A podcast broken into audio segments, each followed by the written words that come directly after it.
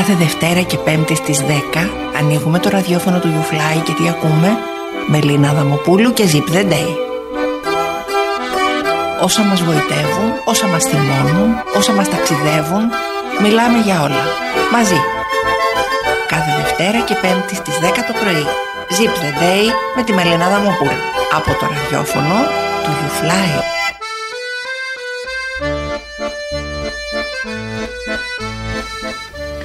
Καλημέρα, καλημέρα. Καινούρια μέρα, Πέμπτη, 4 του Νοέμβρη. Δεν μπορώ να πω και να ορκιστώ ότι όλα πάνε καταπληκτικά, αλλά εμείς και εσείς και εγώ και όλοι εδώ στο ραδιόφωνο του YouFly λέω να βάλουμε το πιο μεγάλο και το πιο φωτεινό μας χαμόγελο και να ξεκινήσουμε τη μέρα μας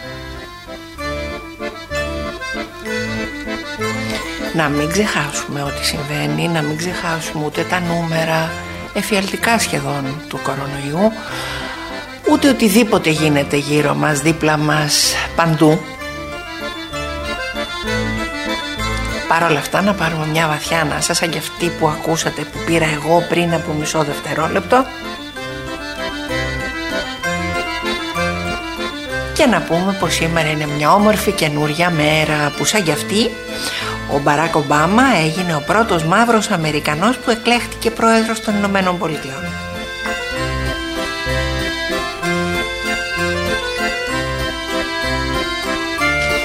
Ήταν το 2008 και έμελε ο Μπαράκ να γίνει ο λατρεμένος όλων μας.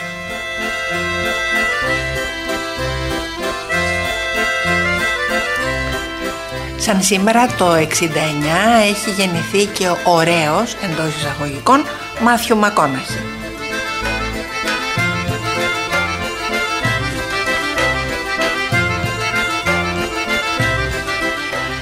Σαν σήμερα βραβεύτηκε και ο T.S. Eliot με τον Νόμπελ Λογοτεχνίας.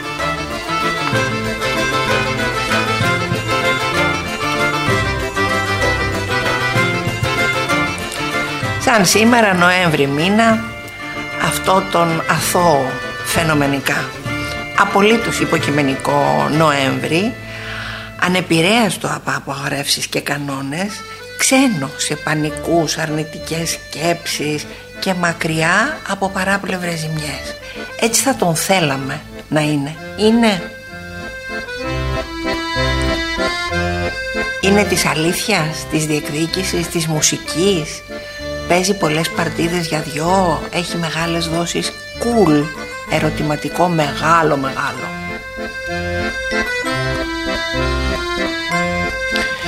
Το σίγουρο είναι ότι ταράζει την ησυχία Μικραίνει τις αποστάσεις και αλλάζει τα περιθώρια Αυτός ο μήνας.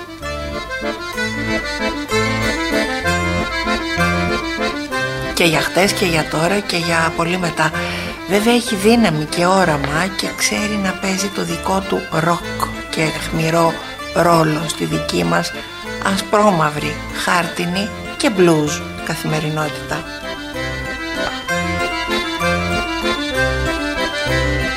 Όμως πάντα ένας Νοέμβριος μπορεί να σε κάνει να δεις αλλιώς τον εαυτό σου κάποια στιγμή, κάποια μέρα, κάποιο βράδυ του. Όμως αυτός δεν κάνει ποτέ την πρώτη κίνηση πρέπει να την κάνεις εσύ.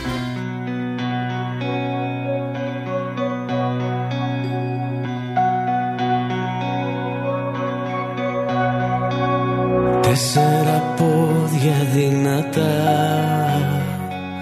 και μια κουτσή κιθάρα να χάμε τώρα δυο τσιγάρα και δύο για μετά να χάμε τώρα δυο τσιγάρα και δύο για μετά. Να χάμε λέει ένα σουγιά και ένα διπλό καρβέλι. Να χάμε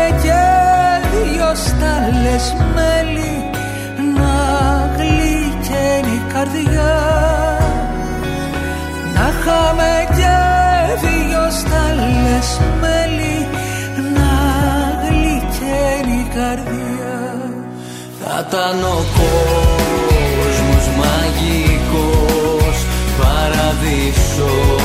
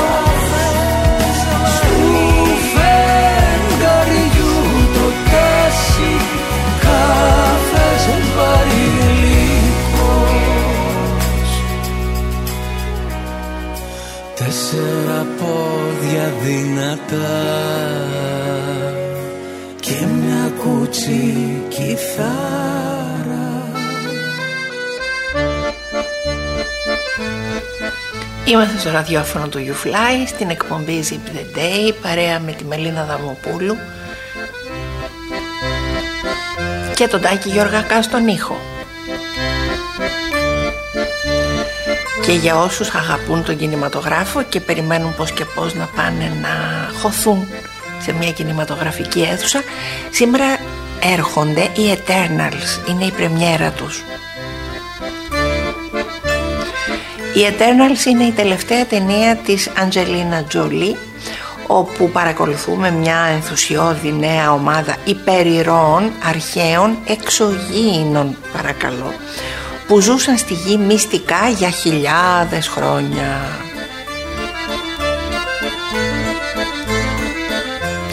Πρεμιέρα λοιπόν σήμερα για τους Eternals στις κινηματογραφικές αίθουσες και η Αντζελίνα Τζολί πήρε τους δρόμους, ταξιδεύει, περιοδεύει, πάει από εδώ, πάει από εκεί, έχει πάρει μαζί της και τα πέντε της παιδιά, φωτογραφίζονται, αγκαλιάζονται, φιλιούνται, όλα αυτά για τους Eternals. Να μην ξεχάσω να σας πω ότι η σκηνοθεσία της ταινίας είναι της βραβευμένης με Όσκαρ Κλοέ Ζώου. Βραβεύτηκε για την ταινία Nomadland. Έκανε λοιπόν τους Eternals η Αντζελίνα Τζολί, οικογενειακή υπόθεση, αποφάσισε πως για χάρη τους θα περπατήσει και αυτή και τα παιδιά της χέρι-χέρι στα κόκκινα χαλιά και έτσι ξαμολύθηκε στο Λος Άντζελες, στη Ρώμη, στο Λονδίνο, παντού.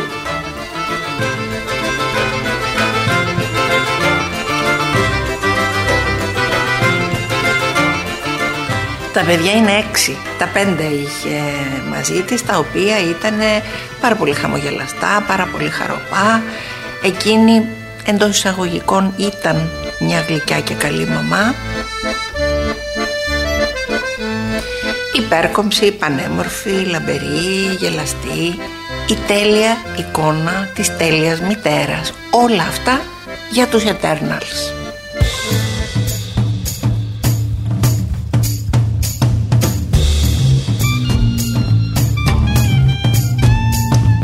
If you're blue and you don't know where to go to, why don't you go where fashion sits? Putting on the Ritz.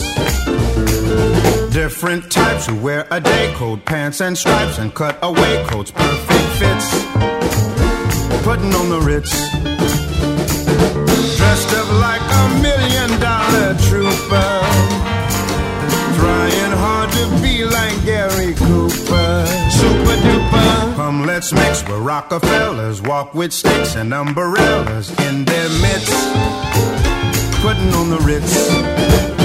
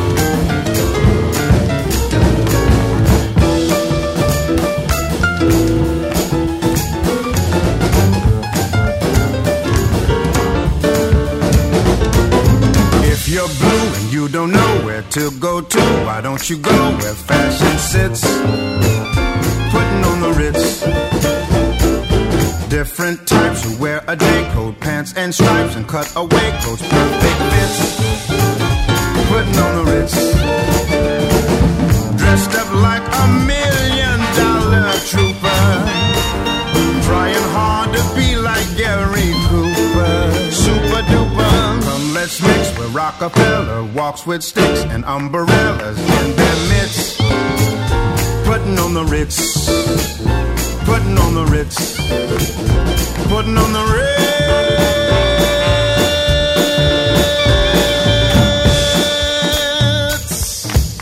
Είμαστε στο ραδιόφωνο του YouFly, είναι η εκπομπή Zip the Day και αυτή η εκπομπή έχει την πολύ μεγάλη χαρά να φιλοξενεί σήμερα μια βραβευμένη, υπέροχη παραμεθατζού.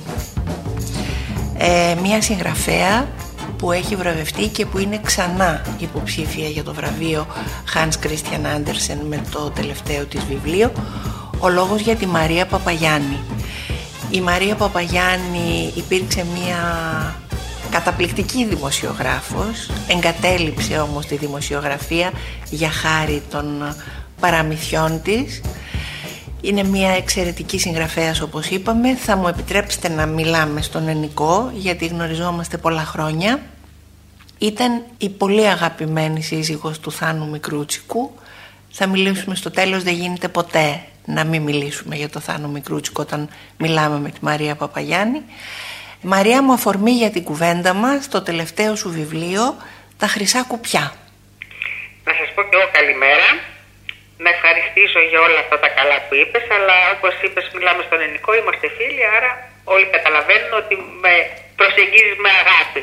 Ναι, με αγάπη και πρέπει να σου πω διαβάζοντας με ταχύτητα αστραπής το τελευταίο σου βιβλίο, το οποίο μου ήρθε χτες το μεσημέρι, διαγώνια πρέπει να πω, δεν το ευχαριστήθηκε η καρδιά μου έτσι όπως το ήθελε ε, και με θαυμασμό για αυτό που έχεις κάνει γιατί βρίσκω ότι το να γράψεις ένα όχι παιδικό εφηβικό όπως και εσύ το λες και το διάβασα σε μια συνέντευξή σου βιβλίο που έχει θέμα του την απώλεια είναι κάτι τρομακτικά δύσκολο και εγώ δεν το έχω ξαναδεί έτσι πουθενά, δεν το έχω ξαναδιαβάσει έτσι πουθενά. Θα ήθελα λοιπόν να μας μιλήσεις για αυτά τα χρυσά κουπιά και για το δύσκολο θέμα που καταπιάνονται. Κοίταξε, ήδη είπες Μελίνα μου πάρα πάρα πολλά πράγματα. Να ξεκινήσω από κάτι που για μένα είναι, είναι πολύ σημαντικό. Ε, είπες εφηβικό, παιδικό. Ε, πιστεύω ότι ένα βιβλίο είναι καλό όταν είναι καλό για όλους. Πραγματικά ακόμη και τα μικρά παραμύθια θεωρώ ότι πρέπει να αρέσουν και στους μικρούς και στους μεγάλους.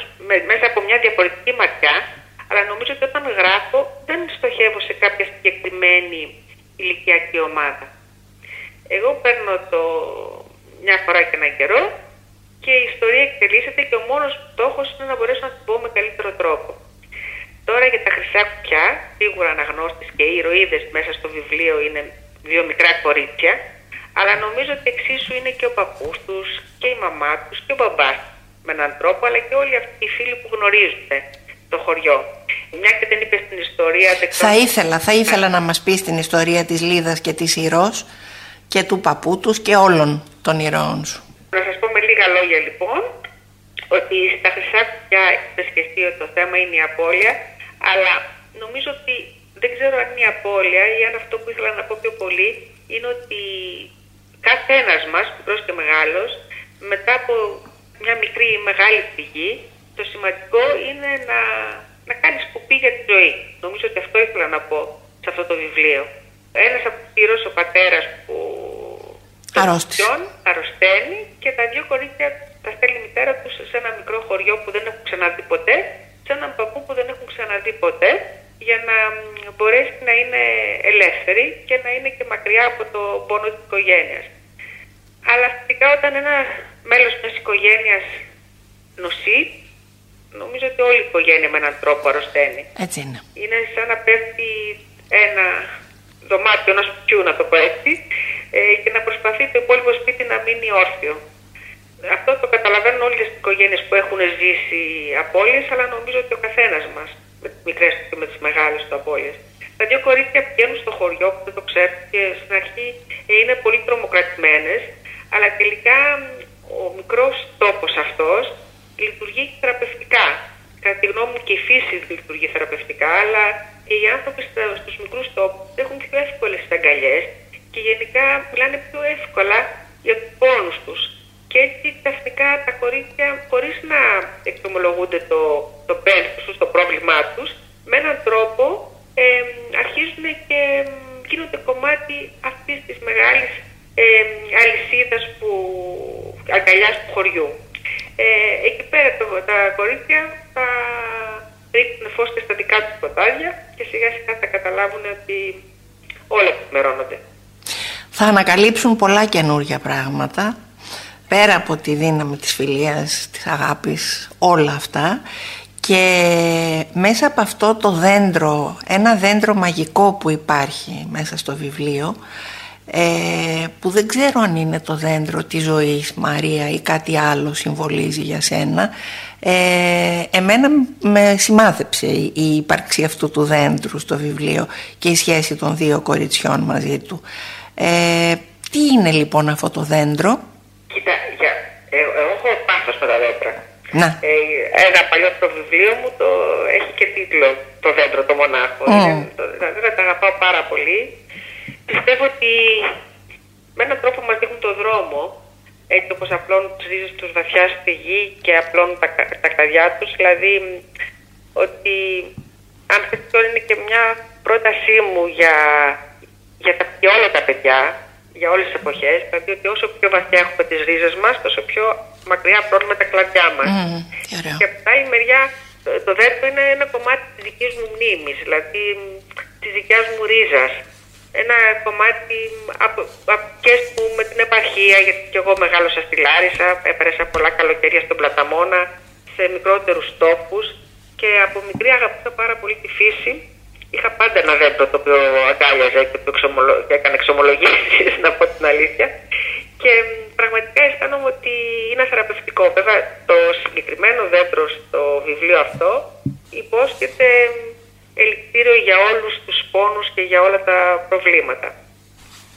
Θα κάνουμε μια πολύ μικρή διακοπή και αμέσως αφού ακούσουμε ένα τραγούδι του Θάνου φυσικά θα επανέλθουμε.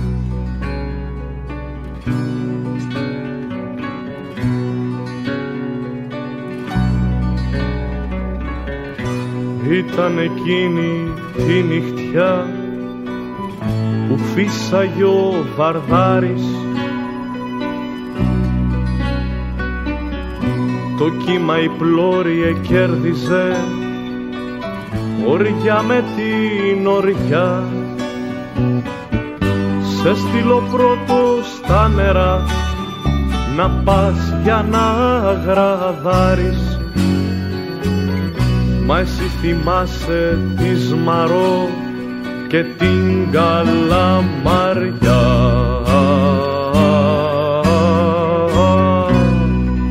έχασε εκείνο το σκοπό που λέγανε οι χιλιάνοι.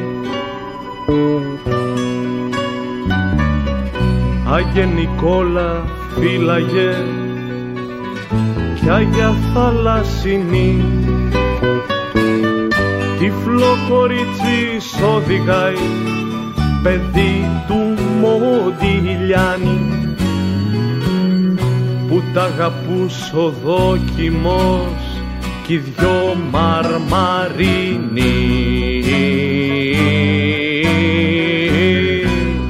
Απάνω στο γιατάκι σου φίδι νοθρό κοιμάται και φέρνει βόλτες ψάχνοντας τα ρούχα σου η μαϊμού εκτός από τη μάνα σου κανείς δεν σε θυμάται. Σε τούτο το τρομακτικό ταξίδι του χαμού. Κάτω από φώτα κόκκινα κοιμάται η Σαλονίκη πριν δέκα χρόνια μεθυσμένη μου είπες σ' αγαπώ αύριο σαν τότε και χωρίς χρυσάφι στο μανίκι.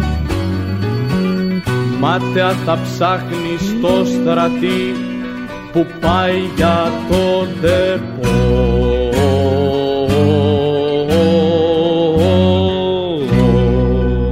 Είμαστε στο ραδιόφωνο του YouFly. Είναι μαζί μας η Μαρία Παπαγιάννη, η συγγραφέας του, των παιδικών βιβλίων «Η βραβευμένη» και με κρατικό βραβείο για τη δουλειά της Μαρία Παπαγιάννη υποψήφια για το βραβείο Hans Christian Andersen με το τελευταίο της βιβλίο ε, «Τα Χρυσά Κουπιά» μιλάμε και για το βιβλίο της και για πολλά άλλα ε, το βιβλίο έχει... Να, ε, ε, διορθώσω για κάτι; Ναι. Υποψηφιότητα του άντρα έχει να κάνει πάντα με το συνολικό έργο κάποιου Σωστό. καφέα. Σωστό. Ε, για μένα τα Χρυσά Κουπιά είναι το τελευταίο μου βιβλίο, την αλήθεια. Και Ναι. μακάρι να μου φέρουν γούρι. Εγώ διαβάζοντάς τα πάντως εχθές σου λέω πιστεύω απόλυτα ότι θα σου φέρουν γούρι γιατί είναι πραγματικά ένα υπέροχο βιβλίο. Ε, στο βιβλίο σου υπάρχει μια τρομερά συγκινητική αφιέρωση στο Θάνο και στους 7 νάνους του όπως λες. Ε, Το έλεγε εκείνος.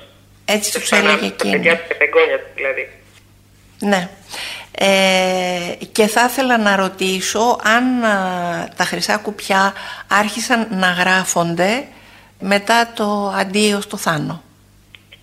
Τα χρυσά κουπιά ε, ήταν κοντά μου όλη τη δύσκολη περίοδο αυτή που πάλευε ο Θάνος ε, και μπορώ να πω ότι μ, κάποιες φορές το έκανα από πείσμα για να υποδηθώ μια κανονικότητα. Ότι συνεχίζω, είμαι εδώ και δουλεύω δίπλα του γιατί ο Θάνος αυτό ήθελε. Ε, ήταν ως τελευταία στιγμή ένας μεγάλος αγωνιστής και μ, ήθελε όλοι γύρω μας να συνεχίσουμε να κάνουμε τη ζωή μας κανονικά. Τα παιδιά μας, ε, μ, οι σχέσεις μας με τους φίλους μας.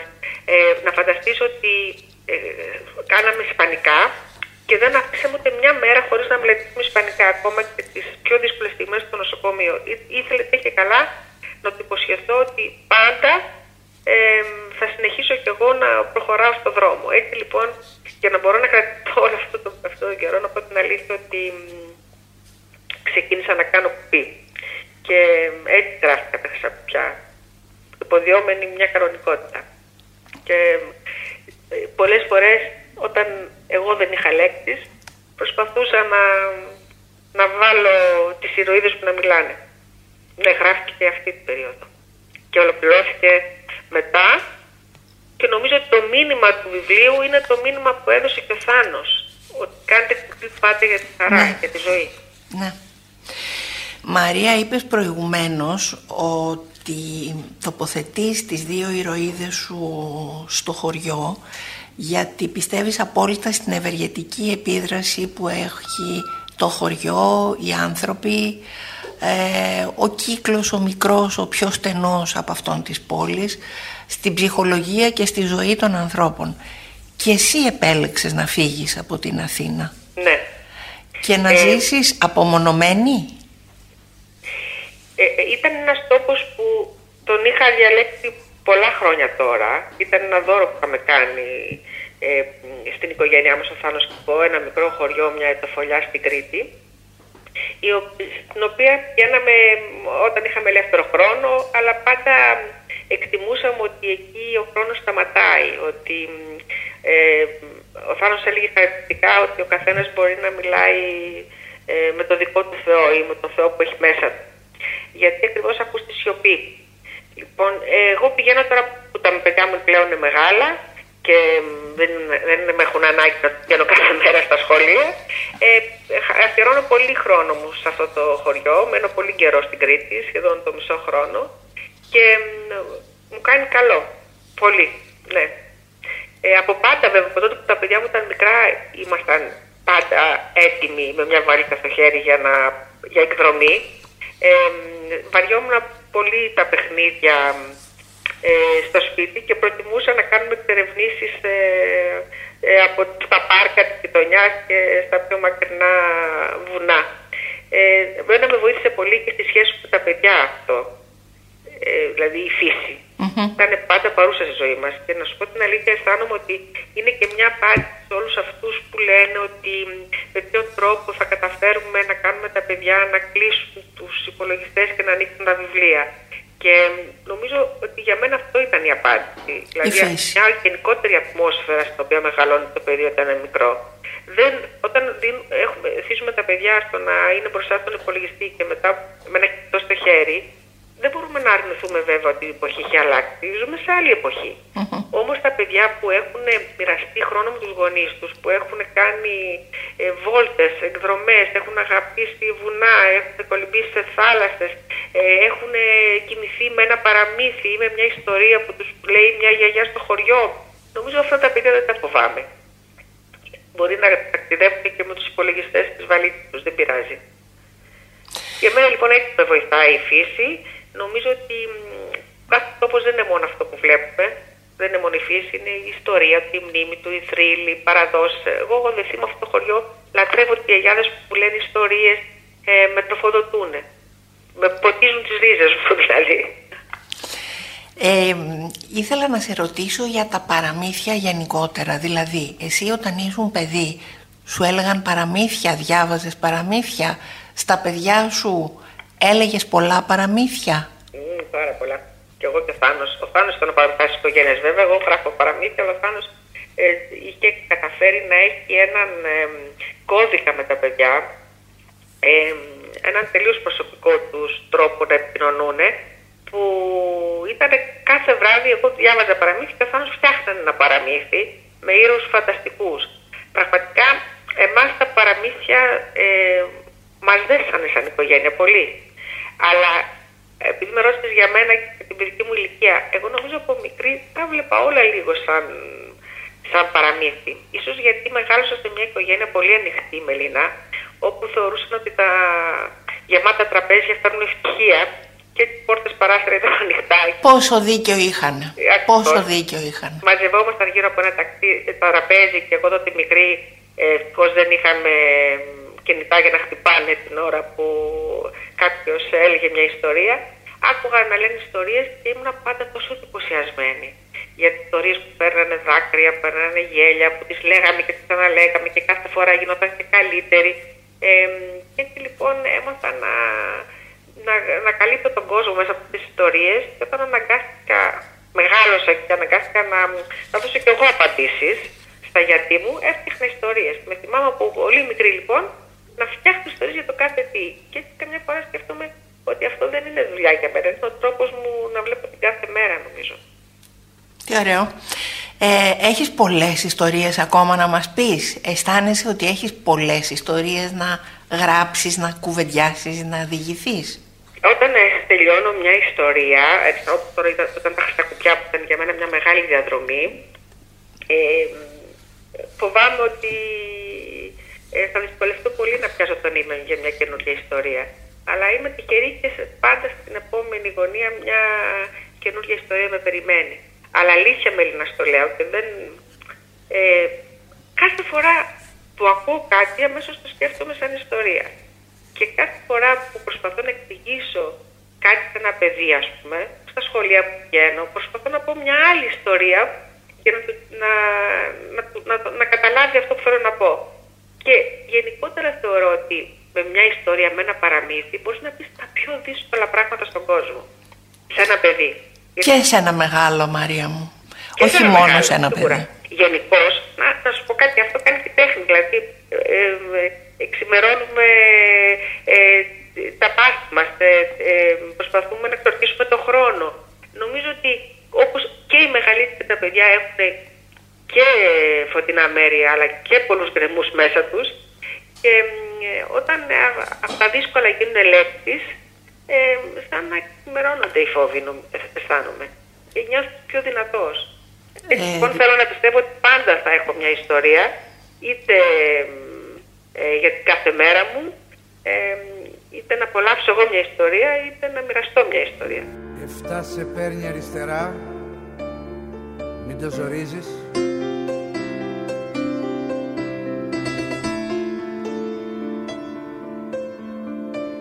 Μάτσο χωράνε σε μια κούφια να παλάμι.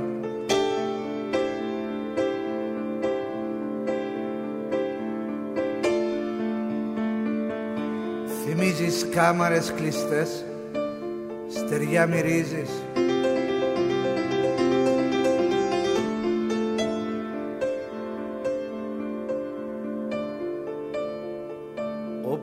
μικρός θα χολογάει με ένα καλάμι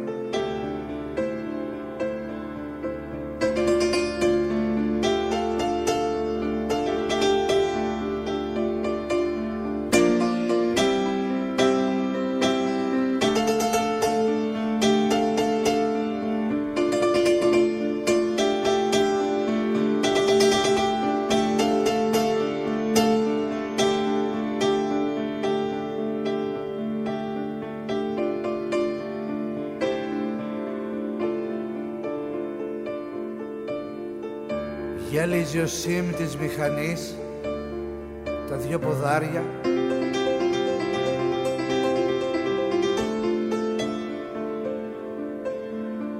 Ωραία κλαδώνει στην ανάγκη το τιμόνι.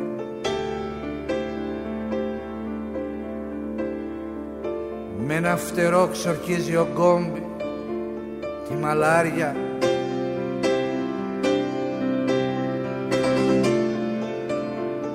Κι ο στραβοκάνης ο χαράμ πείτε ζυμώνει.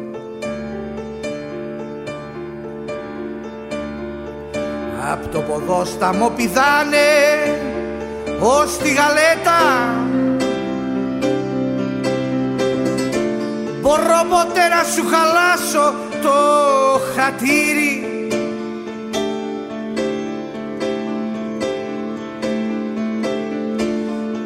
ξανθή και γαλανή που όλο εμελέτα.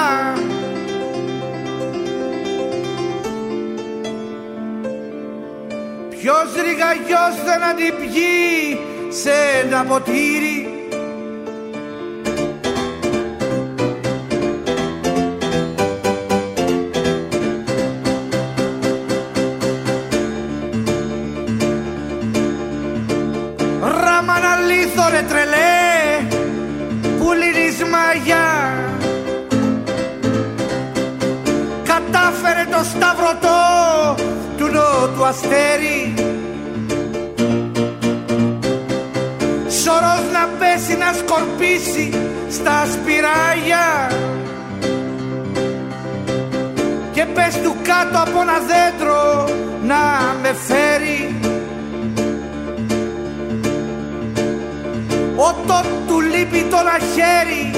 Μα ολογνέθη τούτο τα πίθανο συνάφη να φρακώσει. Εστήρ πια βιβλικής σκορπάς παίρνοντας μέθη. Ρουθ δεν μιλάς γιατί τρεκλίζουμε οι διακόσι Κουφός ο Σάλαχ το κατάστρωμα σαρώνει και Μεραξιστρή καθάρισέ με απ' τη Μοράβια. Μα είναι κάτι πιο βαθύ που με λερώνει. Γε μου που πας, μάνα θα πάω στα καράβια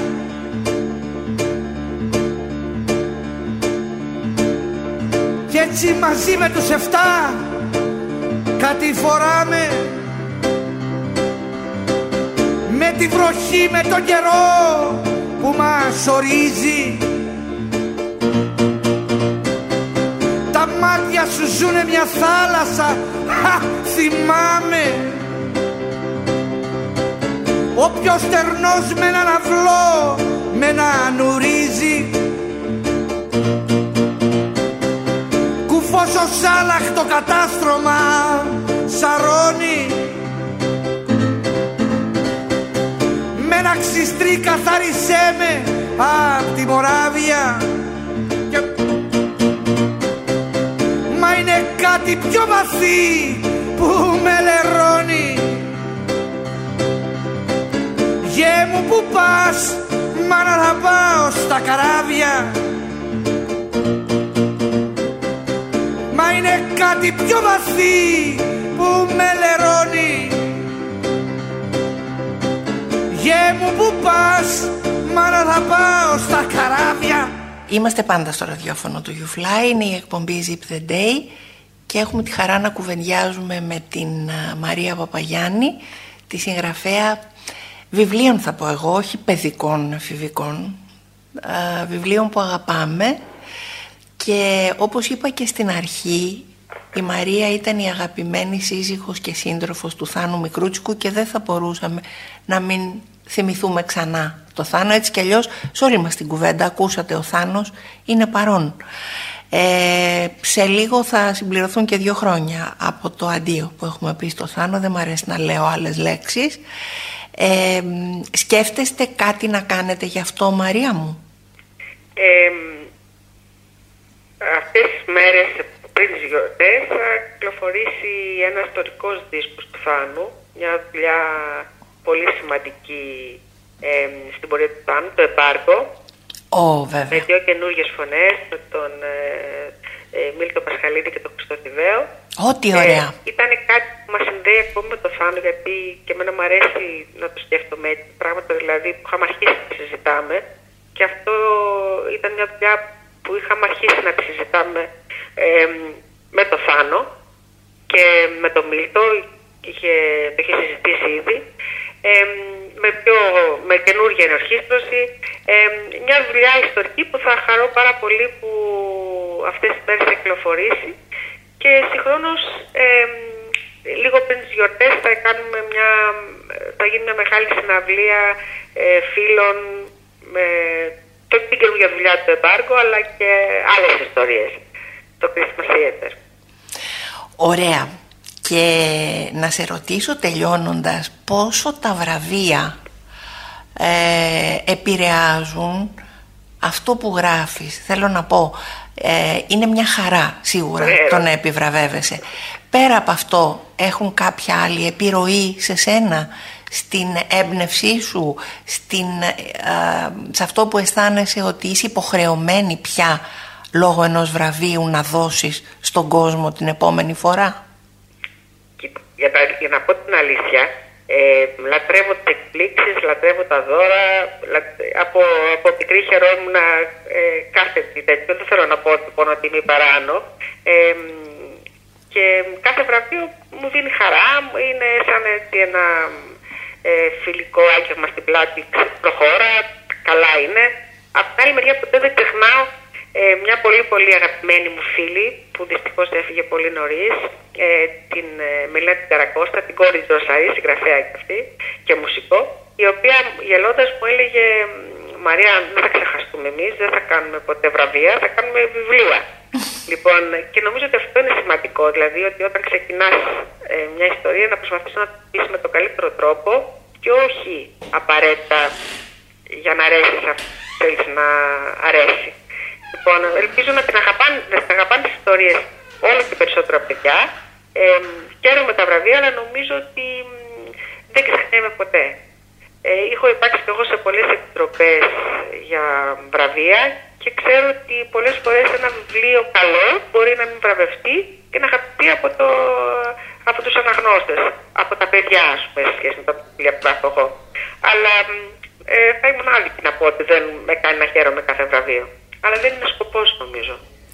Το ταξίδι των χρυσών κουπιών θα μείνει στην Ελλάδα ή πιστεύεις ότι θα φύγει και για άλλες χώρες, με άλλα λόγια θα μεταφραστεί; Κοίταξε, ήδη το, ε, από αυτές τις μέρες ε, κυκλοφόρησε ένα παλιότερο βιβλίο μου στην τα, πολύ αγαπημένο μου, το δέντρο του μονάχου, στη Ρωσία.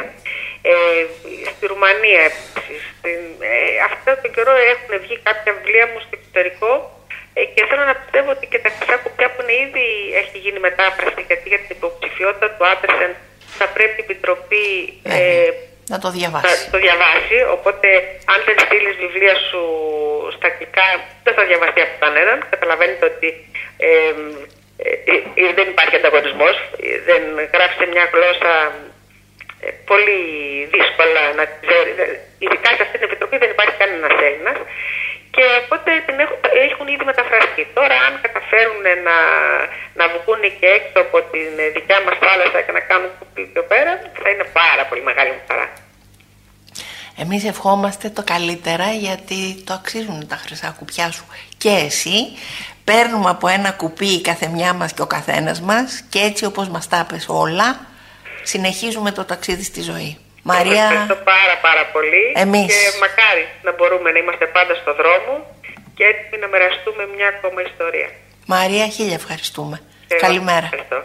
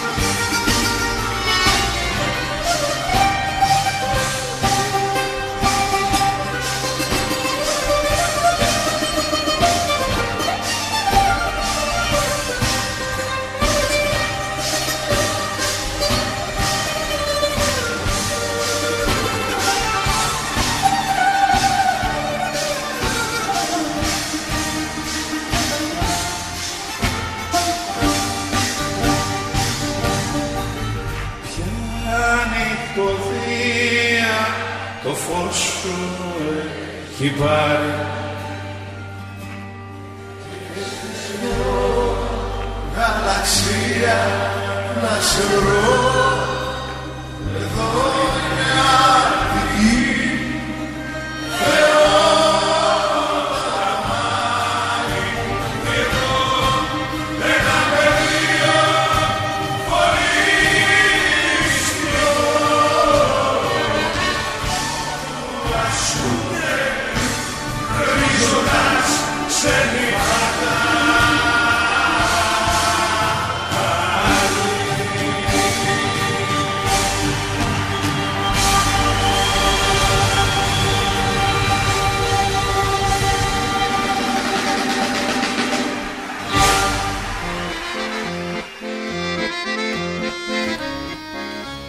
Fly Radio, Zip the Day, Μέλινα Δαμοπούλου.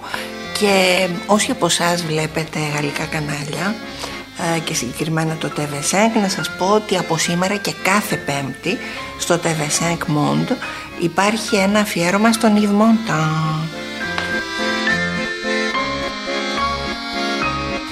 Αφιέρωμα στον κύριο Ιβο Λίβι αυτό ήταν το πραγματικό όνομα του Yves Montand για τα 30 χρόνια από τον θάνατό του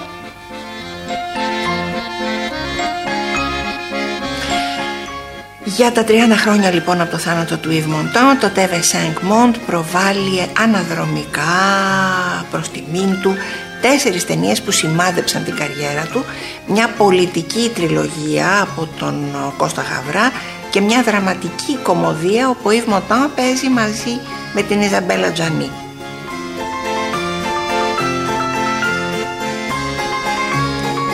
Απόψε στις 10 το βράδυ ξεκινάει το αφιέρωμα με μία από τις τρεις ταινίες του Κώστα Χαρά.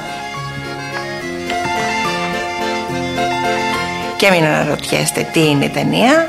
Πολιτική φυσικά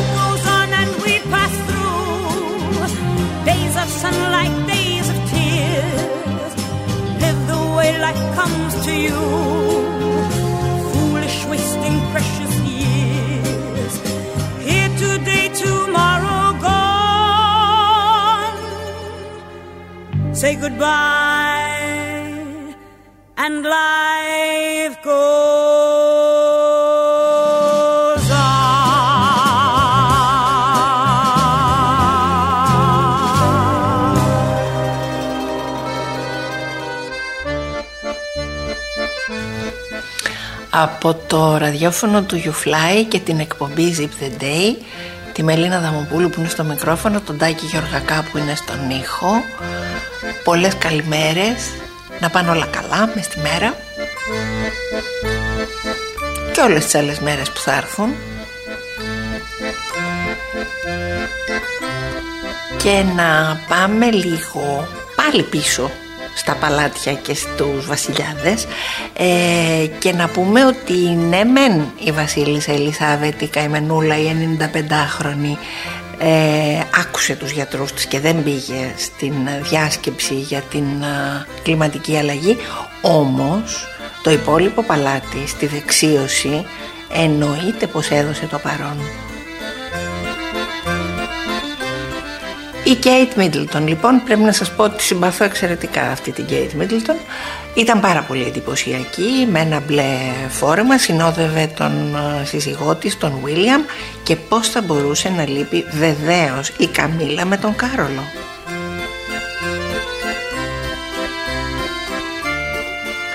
Μαζί λοιπόν οι τέσσερις τους με την Κέιτ να είναι γλυκύτατη, χαμογελαστή, ήρεμη και να σας πω ότι αυτό το μπλε φόρεμα που σας είπα στην αρχή το φορούσε για δεύτερη φορά η κοπέλα. Το λέω γιατί πολλές από εμάς λέμε μωρή το έχω ξαναβάλει, με έχουν ξαναδεί και κάτι τέτοιες ανοησίες. Ας παίρνουμε παραδείγματα κορίτσια, έχουμε τις αντιρρήσεις μας για τις βασιλισσες και τους βασιλιάδες, αλλά κοιτάξτε, να το το κορίτσι.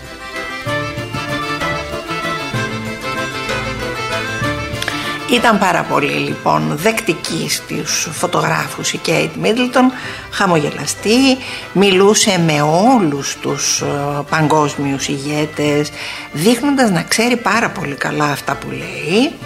Κοίταζε με πολύ μεγάλη προσοχή τον Καναδό Πρωθυπουργό Τζάστιν Τριντό, δεν ξέρω τι μπορεί να λέει αυτό, αλλά και τον Τζον Μπάιντεν Και ο Μπάιντεν ήταν πάρα πολύ φιλικός από ό,τι μαθαίνουμε μαζί της, ξεχνώντας τα βασιλικά πρωτόκολλα και τέτοια. Εννοείται ότι ήταν και εκεί ο Βρετανός Πρωθυπουργός Μπόρις Τζόνσον, αλίμονο.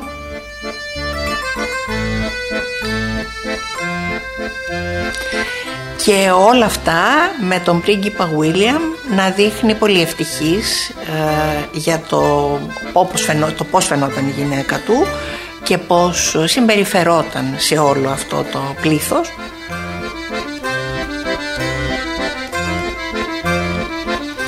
Μια χαρά οι δυο τους. Μια χαρά. Εμείς τι κάνουμε παιδιά;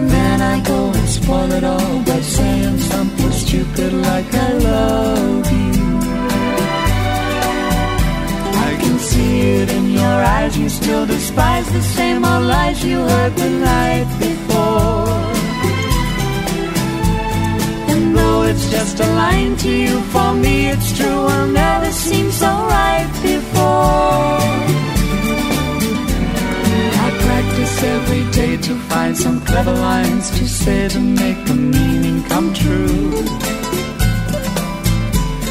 But then I think I'll wait until the evening gets late and I'm alone with you.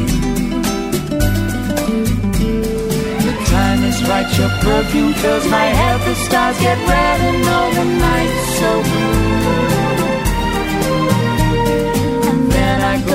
spoil it all by saying something stupid like I love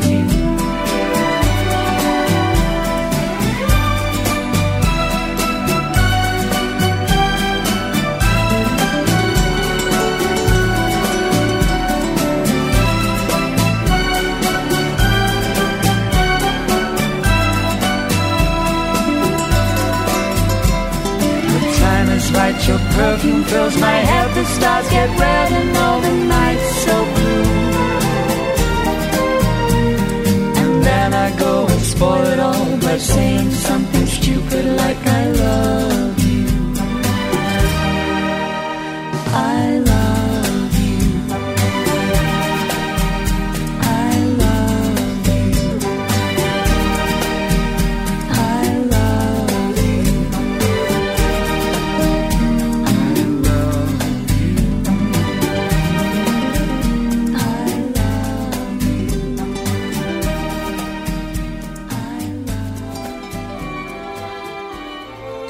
θυμάμαι πως σας είχα μιλήσει για μια έκθεση 1821 πριν και μετά του Μουσείου Μπενάκη, της Πυραιός του Μουσείου Μπενάκη.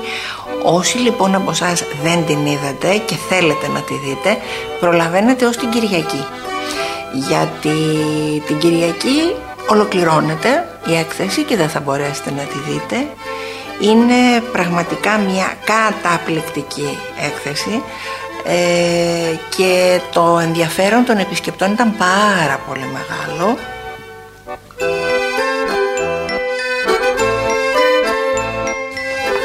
Ζωγραφικά έργα, προσωπικά αντικείμενα πρωταγωνιστών της Επανάστασης, ιστορικά κοιμήλια και σπάνιο αρχαιακό υλικό σε τρεις ενότητες.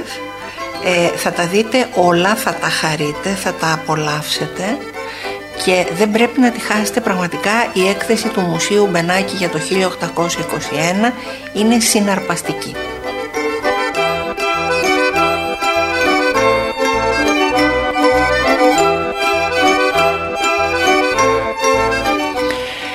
Με αυτά λοιπόν νομίζω ότι μπορούμε να πούμε ένα γεια. Να σας ευχηθώ τα καλύτερα για τη μέρα που συνεχίζεται και για τις μέρες που θα έρθουν. Να σας δώσω ραντεβού για τη Δευτέρα το πρωί στις 10. Να σας πω ένα μεγάλο ευχαριστώ που μου κάνατε παρέα. Να είστε καλά. Κάθε Δευτέρα και Πέμπτη στις 10 ανοίγουμε το ραδιόφωνο του Youfly και τι ακούμε Μελίνα Αδαμοπούλου και Zip the Day. Όσα μας γοητεύουν, όσα μας θυμώνουν, όσα μας ταξιδεύουν, μιλάμε για όλα. Μαζί. Κάθε Δευτέρα και Πέμπτη στις 10 το πρωί. Zip the Day με τη Μελίνα Αδαμοπούλου. Από το ραδιόφωνο του Youfly.